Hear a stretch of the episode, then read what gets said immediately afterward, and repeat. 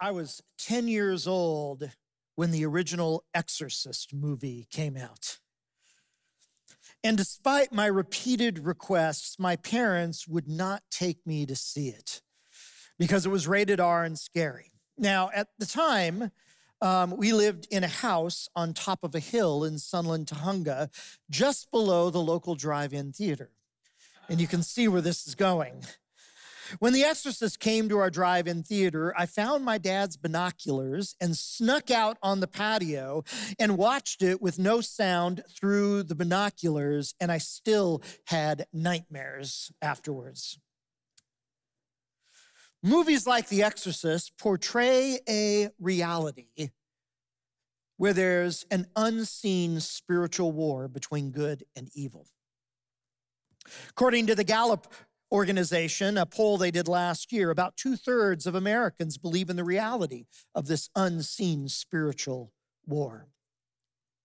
Back in 1986, a Christian novelist named Frank Peretti used fiction to try to capture what this spiritual war might look like in his book, This Present Darkness. And Peretti's novel hit a nerve and became an instant bestseller among Christians.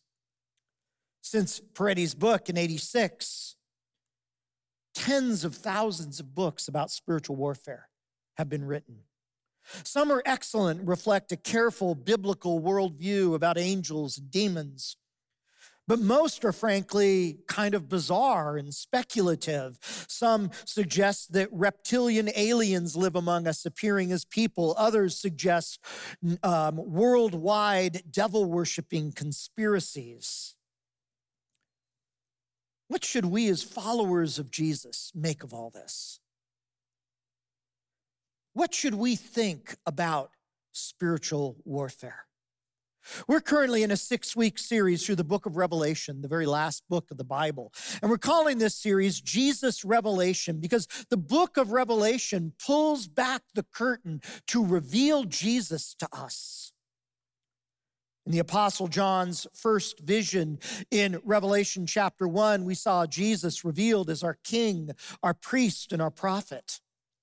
And then last Sunday in John's second vision in chapter five, we saw Jesus revealed as the powerful lion who is also the sacrificial lamb, who alone is worthy to carry out God's plan of salvation for the world. Today we jump to John's fourth vision in Revelation chapter 12. And in chapter 12, when the curtain is pulled back, we find Jesus revealed as a participant in an unseen spiritual war in heaven and on earth. So, if you're able, would you stand as we look from John's fourth vision in Revelation chapter 12, verses 1 through 11? John writes, A great sign appeared in heaven, a woman clothed with the sun, with the moon under her feet, and a crown of 12 stars on her head. She was pregnant and cried out in pain as she was about to give birth.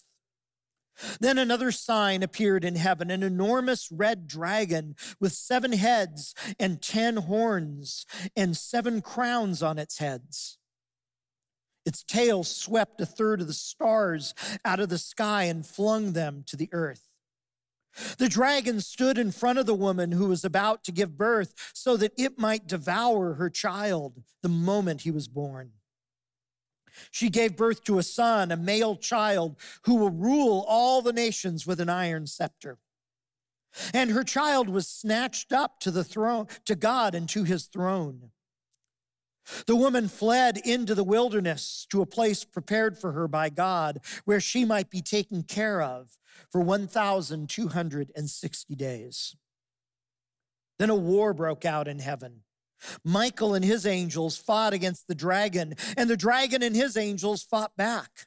But he was not strong enough, and they lost their place in heaven. The great dragon was hurled down, that ancient serpent called the devil or Satan, who leads the whole world astray. He was hurled to the earth and his angels with him. Then I heard a loud voice in heaven saying, Now have come the salvation and the power and the kingdom of our God and the authority of his Messiah, for the accuser of our brothers and sisters who accuses them before our God day and night, has been hurled down. They triumphed over him by the blood of the Lamb and by the word of their testimony. They did not love their lives so much as to shrink from death. You can be seated. In his fourth vision, John sees a woman about to give birth to a baby. And the fact that this woman is called a sign reminds us that many of John's descriptions are meant to be figurative. They're not intended to be taken literally. But what exactly is this woman a sign of? Some say she represents Eve from the book of Genesis. Others say she represents Israel because of the 12 crowns. Some say she symbolizes Mary, the mother of Jesus. And still others say that she represents the church. And a case can be made for each of these ideas. I think this woman represents God's people across time that includes Eve, Israel, Mary, and the church. God's people around the world and across time, just as the seven lampstands in chapter one and the great multitude of people from all the nations in chapter five represented God's people across time and space. I think this woman here in chapter 12 does as well. And that brings us to the dragon in this vision. This dragon is also described as a sign. In verse 9, this dragon is identified as the ancient serpent, the devil, and Satan. So Satan is not a literal dragon, the dragon is a symbol for Satan. See, the Bible suggests that before God created the world in Genesis chapter 1, a high ranking angel of God named Lucifer rebelled against God. And this vision we read about in Revelation 12, jumps back and forth between Lucifer's rebellion before creation and Jesus coming to the earth and doing the work of God.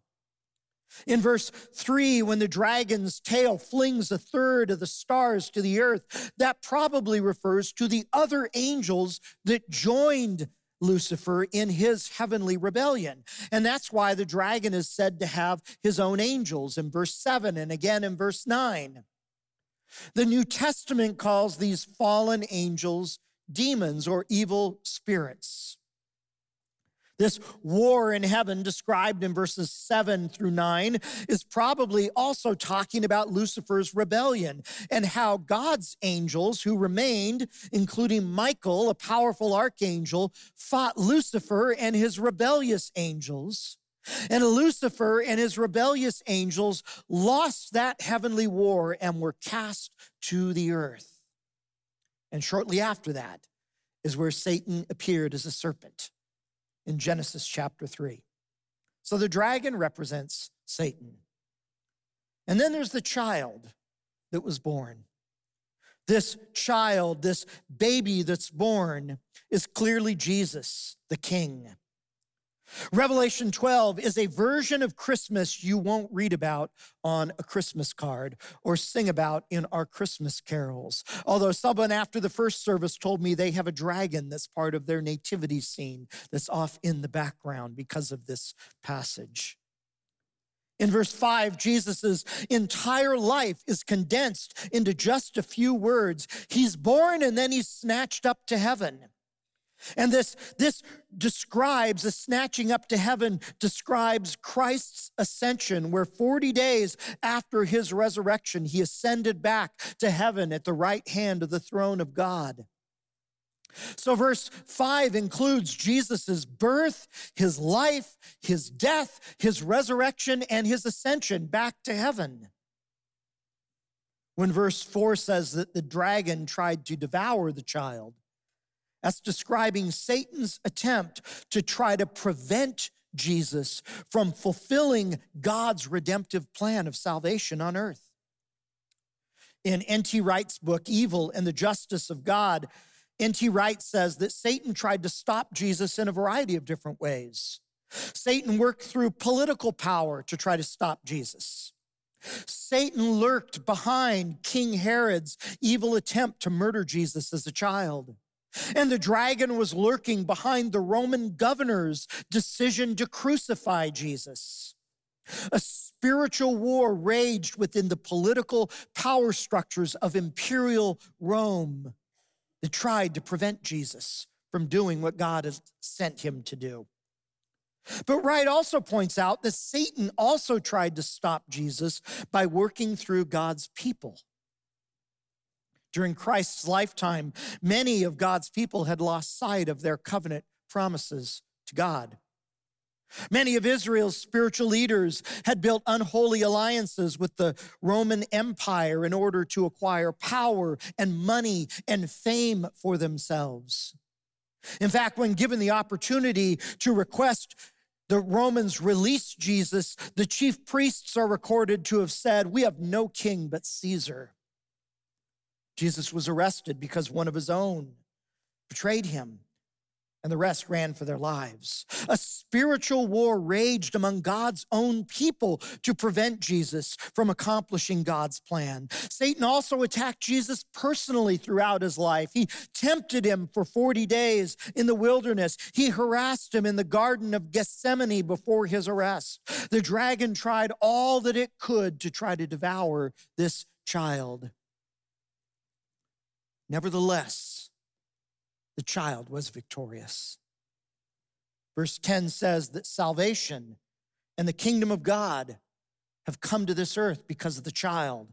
This child brought God's kingdom from heaven to earth and opened the doors of salvation for us because the dragon couldn't stop the child. So, failing to stop the child, the dragon turns on the woman, the people of God. And the original Christians who first read Revelation knew this better than anyone because they were suffering as the Roman Emperor Domitian was trying to exterminate the church by persecuting Christians. The dragon was still working through political power structures. Verse 6 says that the woman fled to the wilderness where God protected her. And this is a symbolic way of saying that God always protects his people when they are persecuted by the dragon. But this protection doesn't mean that they don't suffer, it means that God sustains them to persevere in their faith when they're suffering. Now, I don't think that the 1,260 days in verse 6 is intended to be taken literally.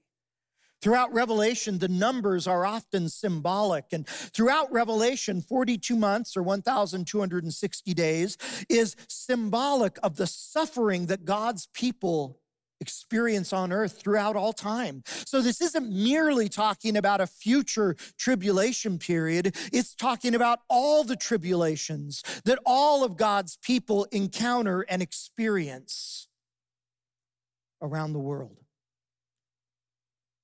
When the curtain is pulled back, Revelation 12 reveals that Jesus vanquished evil. The child slayed the dragon. And now, knowing that his days are numbered, the dragon attacks the woman.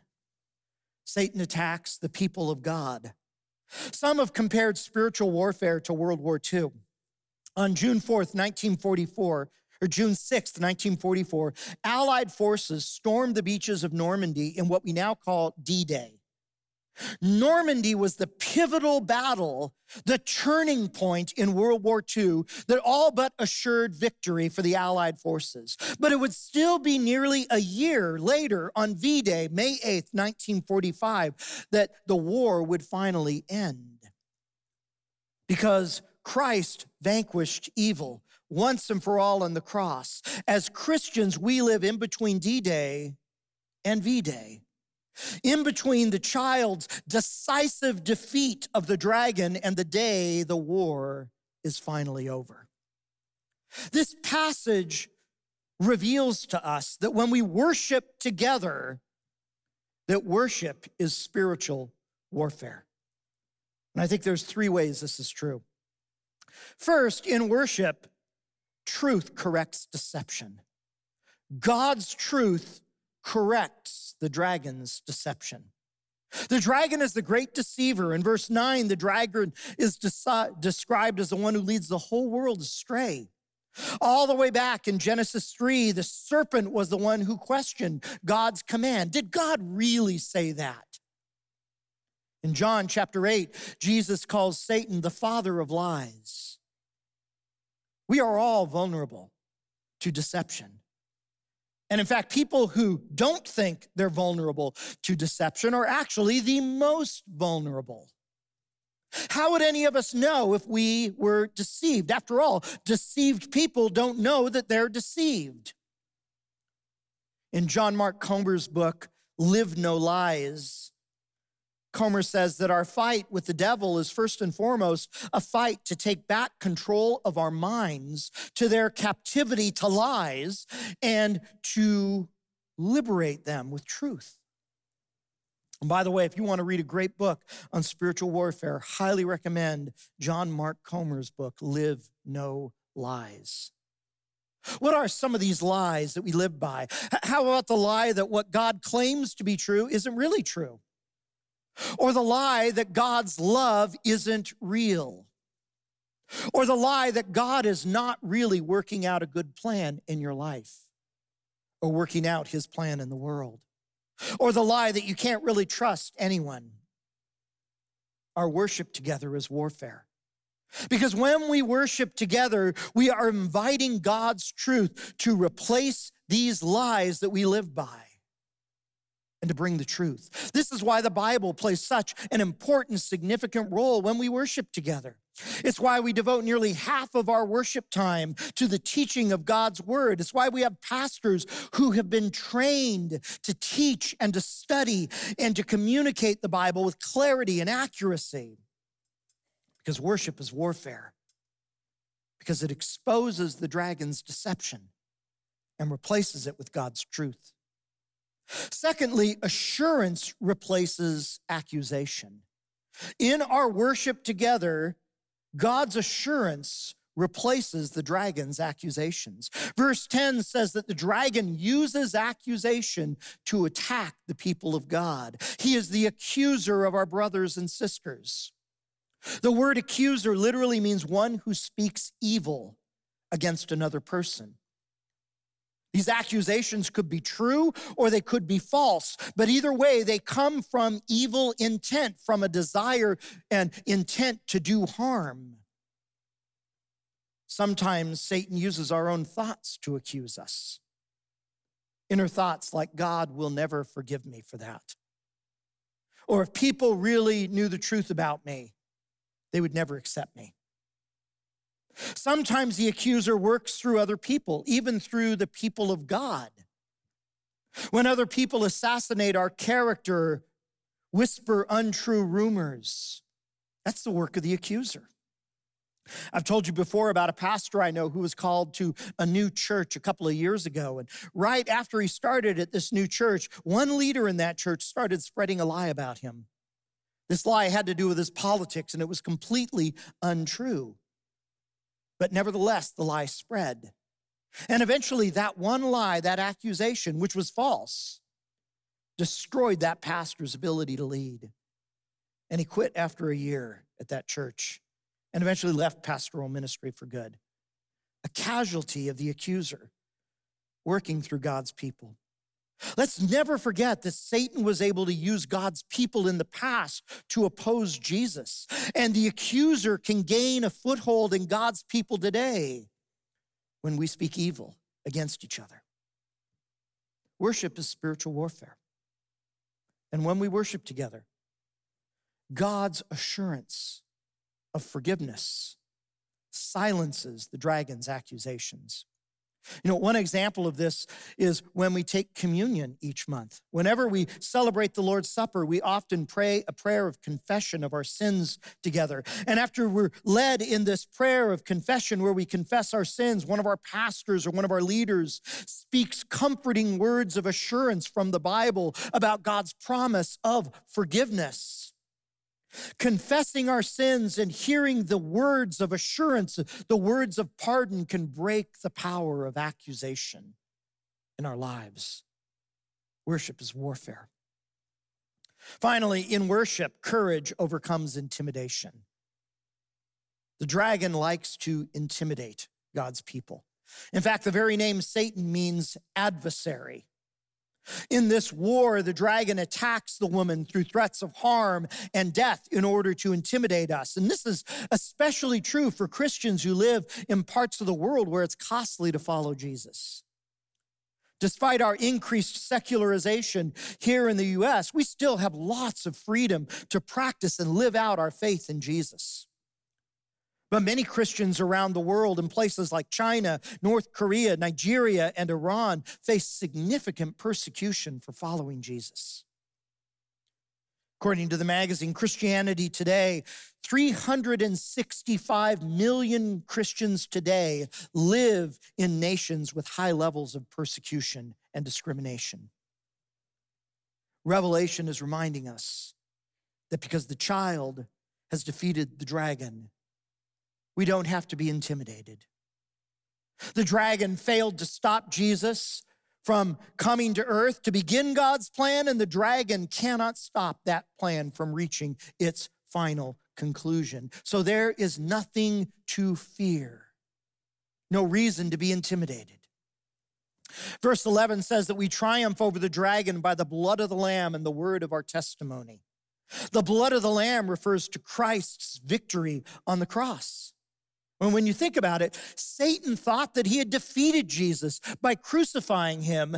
And then Jesus turned the tables and turned that defeat into the very basis of his victory over Satan. That's why the Bible says in Colossians 2:15 that when Jesus died on the cross, he disarmed the demonic realm. He publicly humiliated evil and he triumphed over Satan. And we also overcome by the word of our own testimony. The word translated testimony in verse 11 is the Greek word marturia. It's where we get the English word martyr from. The word means to bear witness, even under the threat of death. You see, our testimony are not the stories that we tell about ourselves. Our testimony is our public allegiance to the lordship of Jesus over our lives. Whenever we baptize someone or receive a new member here at Glenkirk, they stand in front of us and they confess their faith in Jesus as their Savior and as their Lord. They're bearing witness, they're giving testimony.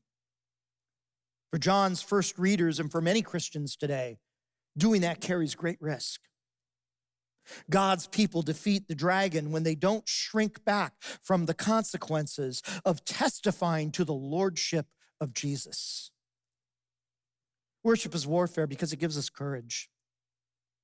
As we sing songs together, as we pray together, as we offer prayer after our services with our prayer team, God fuels our courage to stand firm in our faith.